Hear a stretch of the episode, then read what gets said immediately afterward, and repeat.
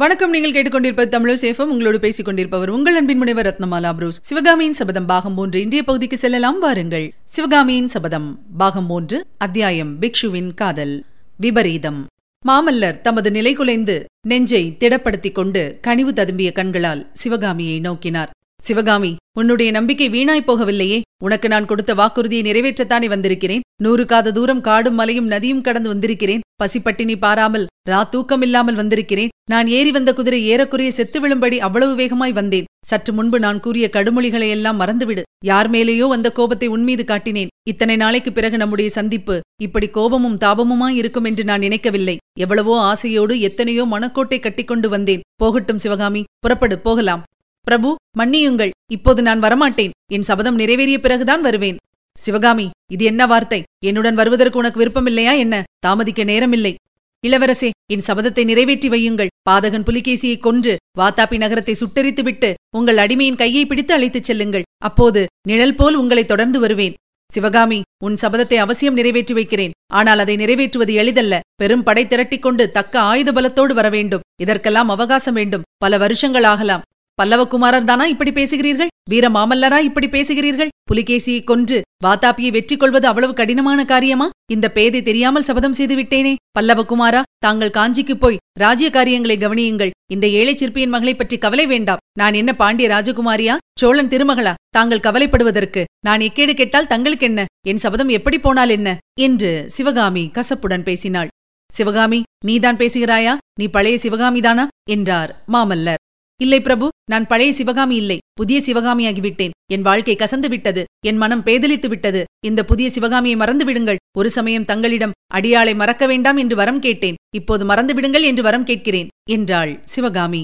சிவகாமி கேள், நீ புதிய சிவகாமியானாலும் நான் பழைய மாமல்லன்தான். உன்னை பிரிந்திருந்த காலத்திலெல்லாம் ஒரு கணமேனும் உன்னை நான் மறக்கவில்லை. இரவிலும் பகலிலும் கனவிலும் நனவிலும் அரண்மனையிலும் போர்க்களத்திலும் என்ன செய்தாலும் யாரோடு பேசினாலும் என் உள்ளத்தை விட்டு நீ ஒரு கணமும் அகலவில்லை. உன் பேரில் நான் கொண்ட பரிசுத்தமான காதலின் மேல் ஆணை வைத்து சொல்கிறேன். நீ செய்த சபதத்தை நிறைவேற்றி வைக்கிறேன். இப்போது என்னோடு புறப்படு என்று மாமல்லர் உணர்ச்சி மிகுதியினால் நான் தழுதழுக்க கூறினார்.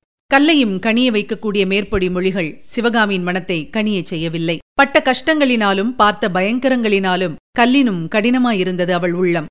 காதலாம் காதல், காதலும் கல்யாணமும் இங்கே யாருக்கு வேண்டும் என்றாள் சிவகாமி. நிஜமாகத்தான் சொல்கிறாயா? காதலும் கல்யாணமும் உனக்கு வேண்டாமா என்று மாமல்லர் ஆத்திரத்தோடு கேட்டார். நிஜமாகத்தான் சொல்கிறேன். காதலும் கல்யாணமும் எனக்கு வேண்டாம். பழிதான் வேண்டும். வஞ்சம் தீர்க்க வேண்டும். புலிகேசி சாக வேண்டும். வாதாபி எரிய வேண்டும். வாதாபி மக்கள் அலறி புடைத்துக் கொண்டு அங்குமிங்கும் ஓட வேண்டும். வேறொன்றும் எனக்கு வேண்டாம். மாமல்லர் மீண்டும் நயமான வார்த்தைகள் கூறினார். சிவகாமி, உன் விருப்பத்தை தெரிந்து கொண்டேன். உன்னை காட்டிலும் 100 மடங்கு என் உள்ளம் கொதித்துக் கொண்டிருக்கிறது. உன்னை சிறைப்பிடித்து வந்து அவமானப்படுத்திய பாதகனை பழிவாங்க என் மனம் துடித்துக் கொண்டிருக்கிறது. கட்டாயம் உன் சபதத்தை நிறைவேற்றி வைக்கிறேன். நீ மட்டும் இப்போது என்னுடன் புறப்பட்டு வந்துவிடு. வரமாட்டேன் இளவரசே. ஆயன சிற்பியாரிடம் அவருடைய மகள் இறந்து போய்விட்டாள் என்று சொல்லிவிடுங்கள். சிவகாமி, இது என்ன பிடிவாதம்? கடைசி வார்த்தையாக சொல்லுகிறேன் கேள். உன்னுடைய சபதத்தை நான் கட்டாயம் நிறைவேற்றி வைக்கிறேன். ஆனால் இந்த சமயம் என்னுடன் நீ வராவிட்டால் என் மனம் கசந்து போய்விடும். என் அன்பை அடியோடு இழந்து விடுவாய். அன்பு வேண்டாம் சுவாமி, சபதத்தை நிறைவேற்றுங்கள். பெண்ணே, பல்லவ குலத்தினர் ஒரு நாளும் சொன்ன சொல் தவறுவதில்லை. இளவரசே, ஆயன சிற்பியின் மகளும் சொன்ன சொல்லை மாற்றுவதில்லை. ஆஹா, இதென்ன அகம்பாவம் என்றார் மாமல்லர். ஆம் இளவரசே, எனக்கு அகம்பாவம் தான். ஏன் இருக்கக்கூடாது? பாண்டியன் மகளுக்கும் சேர ராஜகுமாரிக்கும் தான் அகம்பாவம் இருக்கலாமா? நான் சிற்பியின் மகள்தான். ஆனாலும் செந்தமிழ்நாட்டு வீர பெண் குலத்திலே பிறந்தவள். காதலன் கழுத்திலே மாலை சூட்டி போர்க்களத்துக்கு அனுப்பிய மாதர் வம்சத்தில் பிறந்தவள். கண்ணகி தெய்வம் வாழ்ந்த நாட்டில் நானும் பிறந்தேன். எனக்கு ஏன் அகம்பாவம் இருக்கக்கூடாது பிரபு? சிவகாமியின் மனத்தை திருப்ப மேலே என்ன சொல்லலாம் என்று அவர் சிந்திப்பதற்குள் சேனாதிபதி பரஞ்சோதி பரபரப்புடன் உள்ளே வந்தார். மாமல்லரின் காதில் ஏதோ சொன்னார். மாமல்லரின் முகத்தில் ஒரு கணம் திகிலின் அறிகுறி தோன்றியது. மறுகணம் சமாளித்துக் கொண்டார். சேனாபதி, இந்த மூடப்பெண்ணின் பிடிவாதத்துக்கு முன்னால் நம்முடைய திட்டமெல்லாம் சின்னா பின்னமாகிவிடும் போலிருக்கிறது என்றார். சிவகாமியின் பக்கம் கோபமாக திரும்பி, பெண்ணே, நீ வருவாயா மாட்டாயா? உன்னுடன் வாதமிட்டுக் கொண்டிருக்க நேரமில்லை என்றார் மாமல்லர். அப்போது சேனாதிபதி பரஞ்சோதி குறுக்கிட்டு, அம்மணி, எங்களுடைய நிலைமையை தெரிந்து கொள்ளுங்கள். எதிரிகளின் கோட்டைக்குள்ளே தனியாக 4 பேர் வந்திருக்கிறோம். கோட்டை சுவர் மீது நூல் ஏணியுடன் கண்ணனும் அவன் தந்தையும் காத்துக் கொண்டிருக்கிறார்கள். கோட்டைக்கு வெளியில் இந்த நிமிஷத்தில் நரபலி கொடுக்கும் காபாலிகர்கள் எங்களை தேடிக் கொண்டிருக்கிறார்கள். இங்கேயோ அந்த கள்ள பிக்ஷு நாங்கள் வந்திருப்பதை அறிந்து கொண்டு இதோ வீதி முனையில் வந்து கொண்டிருக்கிறார். தேவி, இந்த நிலைமையில் தாங்கள் இப்படி வீண் விவாதம் வளர்த்தக்கூடாது என்றார்.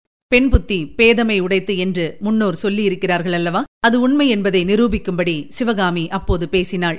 ஐயா, பல்லவகுமாரரும் அவருடைய அருமைத்தோழரும் கேவலம் மண்டை ஓட்டில் பிச்சை வாங்கும் காபாலிகருக்கும் காவித்துணி தரித்த புத்த பிக்ஷுவுக்கும் பயந்து ஓடுவார்கள் என்பது இதுவரையில் எனக்கு தெரியாமல் இருந்தது. அதற்காக என்னை மன்னியுங்கள். நீங்கள் தப்பிப்பிழைப்பதை நான் குறுக்கே நின்று மறிக்கவில்லையே, தாராளமாக போகலாம் என்றாள். பல்லவகுமாரருக்கு காலாக்னியையொத்த கோபம் வந்தது. அடி பாதகி, சண்டாளி, இதன் பயனை நீ அனுபவிப்பாய் என்று சீறினார். பின்னர் பரஞ்சோதியை பார்த்து, சேனாபதி, இந்த வஞ்சக பாதகியின் நோக்கம் இப்போது தெரிந்தது. கள்ள பிக்ஷுவிடம் நம்மை காட்டிக் கொடுத்துவிட வேண்டும் என்பது இவள் எண்ணம். வாரும் போகலாம் என்றார். அப்போது பரஞ்சோதி, பிரபு, மன்னிக்க வேண்டும். நான் எல்லாம் கேட்டுக்கொண்டிருந்தேன். ஆயனர் புதல்வி அப்படி வஞ்சகம் செய்யக்கூடியவரல்ல. தான் செய்த சபதத்தை முன்னிட்டுத்தான் வரமாட்டேன் என்கிறார் என்பதற்குள்ளே மாமல்லர் குறுக்கிட்டார். தளபதி, பெண்ணின் வஞ்சம் உமக்கு தெரியாது. சபதமாம் சபதம், வெறும் பொய். வாதாபி சக்கரவர்த்தியின் மாளிகையை விட்டு வருவதற்கு இவளுக்கு விருப்பமில்லை. வாரும் போகலாம் என்று மாமல்லர் சேனாதிபதியின் கையை பற்றி இழுக்கத் தொடங்கினார். தளபதி பரஞ்சோதி நகராமல் நின்றார். பிரபு, இது நியாயமல்ல. சிவகாமி அம்மையை இங்கு விட்டு போவது பெரும் பிசகு. அவராக வருவதற்கு மறுத்தால் நாம் பலவந்தமாக தூக்கிக் கொண்டு போக வேண்டியதுதான் என்றார். இந்த வார்த்தைகள் காதில் விழுந்ததும் சிவகாமியின் தேகமெல்லாம் சிலிர்த்தது. ஒரு சமயம் மாமல்லர் தன்னை விஷநாகம் தீண்டாமல் கட்டி காத்ததாக கனவு கண்டதை பற்றி சொன்னது அவளுக்கு நினைவு வந்தது. அந்த கனவு இப்போது மெய்யாகாதா? சேனாபதியின் யோசனைப்படி மாமல்லர் தன்னை நெருங்கி வந்து கட்டிப்பிடித்து தூக்கிக் கொண்டு போக மாட்டாரா என்று எண்ணினாள். ஆஹா, அம்மாதிரி மாமல்லர் செய்திருந்தால் பின்னால் எவ்வளவு விபரீதங்கள் நேராமல் போயிருக்கும். விதிவசத்தினால் மாமல்லர் அவ்வாறு செய்ய மனம் கொள்ளவில்லை. வேண்டாம் சேனாதிபதி, வேண்டாம். இஷ்டமில்லாத பெண்ணை நாம் பலவந்தப்படுத்தி அழைத்துப் போக வேண்டியதில்லை. இவளுக்கு நான் கொடுத்த வாக்குறுதியை ஒரு சமயம் நிறைவேற்றுவேன். பிறகு இஷ்டமானால் வரட்டும். அதுவரையில் அந்த கள்ள பிக்ஷுவையே கட்டிக்கொண்டு அழட்டும் என்று மாமல்லர் சொல்லிக் கொண்டிருக்கும் போது சத்ருக்னனும் குண்டோதரனும் உள்ளே ஓடோடி வந்தார்கள். பிரபு, பிக்ஷு வீதிமுனையில் வருகிறார். அவருடன் வந்த வீரர்களில் பாதிப்பேர் வீட்டின் கொல்லை பக்கமாக போகிறார்கள் என்று சத்ருக்னன் மொழி குளறி கூறினான். பரஞ்சோதி மறுபடியும் சிவகாமியின் பக்கம் நோக்கி பரபரப்புடன் அம்மா என்றார்.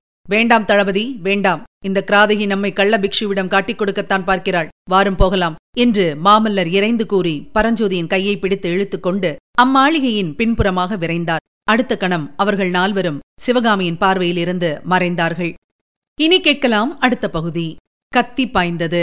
மாமல்லர் முதலியோர் சென்ற பக்கத்தை சிவகாமி ஒரு கணம் வெறித்து நோக்கினாள். மறுகணம் படீரென்று பூமியில் குப்புற விழுந்தாள். அவளுடைய தேகத்தை யாரோ கட்புலனாகாத ஒரு மாய அரக்கன் முறுக்கி பிழிவது போல் இருந்தது. உடம்பில் உள்ள எலும்புகள் எல்லாம் நரநரவென்று ஒடிவது போல தோன்றியது. அவளுடைய நெஞ்சின் மேல் ஒரு பெரிய மலையை வைத்து அமுக்குவது போல் இருந்தது. அவளுடைய குரல் வளையை ஒரு விஷநாகம் சுற்றி இருக்குவது போல தோன்றியது. ஒரு கணம் சுற்றிலும் ஒரே இருள்மயமாக இருந்தது. மறுகணம் தலைக்குள்ளே ஆயிரம் ஆயிரம் மின்னல்கள் பாய்ந்தன. வீடும் விளக்கும் கரகரவென்று சுழன்றன. கீழே கீழே இன்னும் கீழே அதல பாதாளத்தை நோக்கி சிவகாமி விழுந்து கொண்டிருந்தாள். ஆகா, இப்படி விழுவதற்கு முடிவே கிடையாதா? என்றென்றைக்கும் என்றென்றைக்கும் கீழே கீழே போய்க் கொண்டிருக்க வேண்டியதுதானா?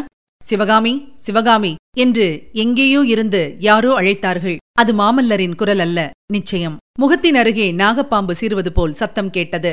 உஷ்ணமான மூச்சு முகத்தின் மீது விழுந்தது. சிவகாமி கண்களை திறந்தாள். ஐயோ, படமெடுத்தாடும் சர்ப்பத்தின் முகம், தீப்பிழம்பாக ஜொலித்த பாம்பின் கண்கள். இல்லை இல்லை, நாகநந்தி பிக்ஷுவின் முகம். அவர் மூச்சுவிடும் விஷக்காற்றுத்தான் தன்னுடைய முகத்தின் மேல் படுகிறது. சிவகாமி ஒரு பெரும் பிரயத்தனம் செய்து பழிச்சென்று எழுந்து உட்கார்ந்தாள். பிக்ஷுவை விட்டு விலகி சற்று தூரத்துக்கு நகர்ந்து சென்றாள். அவள் தேகமெல்லாம் படபடத்து நடுங்கியது. நாகநந்தி அவளை கருணையுடன் பார்த்து, பெண்ணே, உனக்கு என்ன நேர்ந்தது? என்ன ஆபத்து விளைந்தது?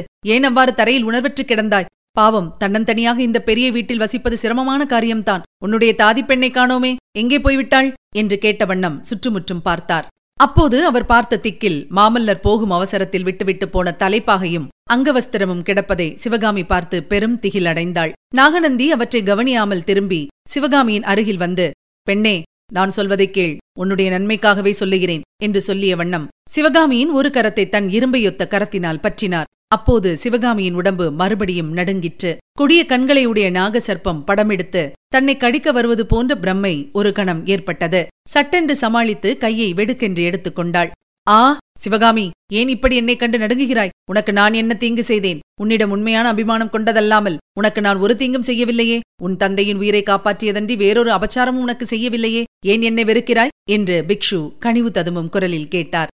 சுவாமி, தங்களைக் கண்டு நான் பயப்படவும் இல்லை. தங்களிடம் எனக்கு வெறுப்பும் இல்லை. தாங்கள் எனக்கு என்ன தீங்கு செய்தீர்கள்? தங்களை நான் வெறுப்பதற்கு எவ்வளவோ நன்மைதான் செய்திருக்கிறீர்கள் என்றாள் சிவகாமி. சந்தோஷம் சிவகாமி, இந்த மட்டும் நீ சொன்னதே போதும். உன் தேகம் அடிக்கடி நடுங்குகிறதே, அது ஏன்? உடம்பு ஏதேனும் அசௌகரியமா என்று வினவினார். ஆமடிகளே, உடம்பு சுகமில்லை என்றாள் சிவகாமி. அடடா, அப்படியா?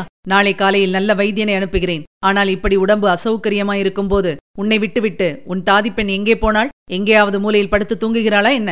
என்று அங்குமிங்கும் சுற்றி பார்த்தார் பிக்ஷு.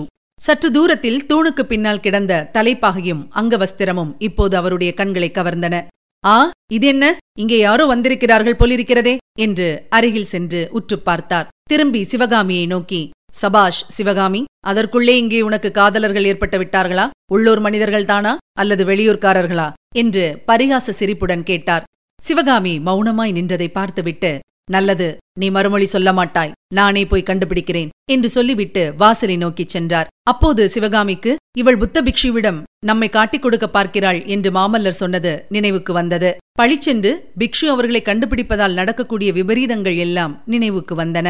சிவகாமி துடிதுடித்து அங்குமிங்கும் பார்த்தாள். இளவரசரின் அங்கவஸ்திரத்துக்கு அடியில் ஏதோ பளபளவென்று ஒரு பொருள் தெரிந்தது.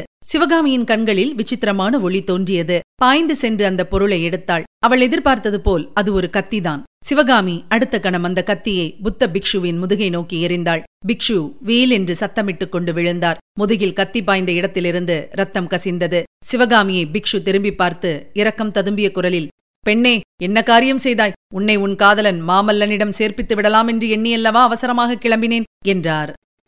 இதுவரை நீங்கள் கேட்டது சிவகாமியின் சபதம் பாகம் 3. வழங்கியவர் உங்கள் அன்பின் முனைவர் ரத்னமாலா புரூஸ். சிவகாமியின் சபதம் என்ற எமது இந்த ஒலிப்புத்தக முயற்சிக்கு நீங்கள் அளித்து வரும் அன்பிற்கும் ஆதரவுக்கும் மிக்க நன்றியை தெரிவித்துக் கொள்கிறோம். தொடர்ந்து கேளுங்கள், நண்பர்களிடமும் பகிருங்கள், அவர்களும் தேன் தமிழ் சுவை பருகட்டும். மீண்டும் அடுத்த பகுதியில் சந்திக்கலாம். இணைந்திருங்கள், மகிழ்ந்திருங்கள்.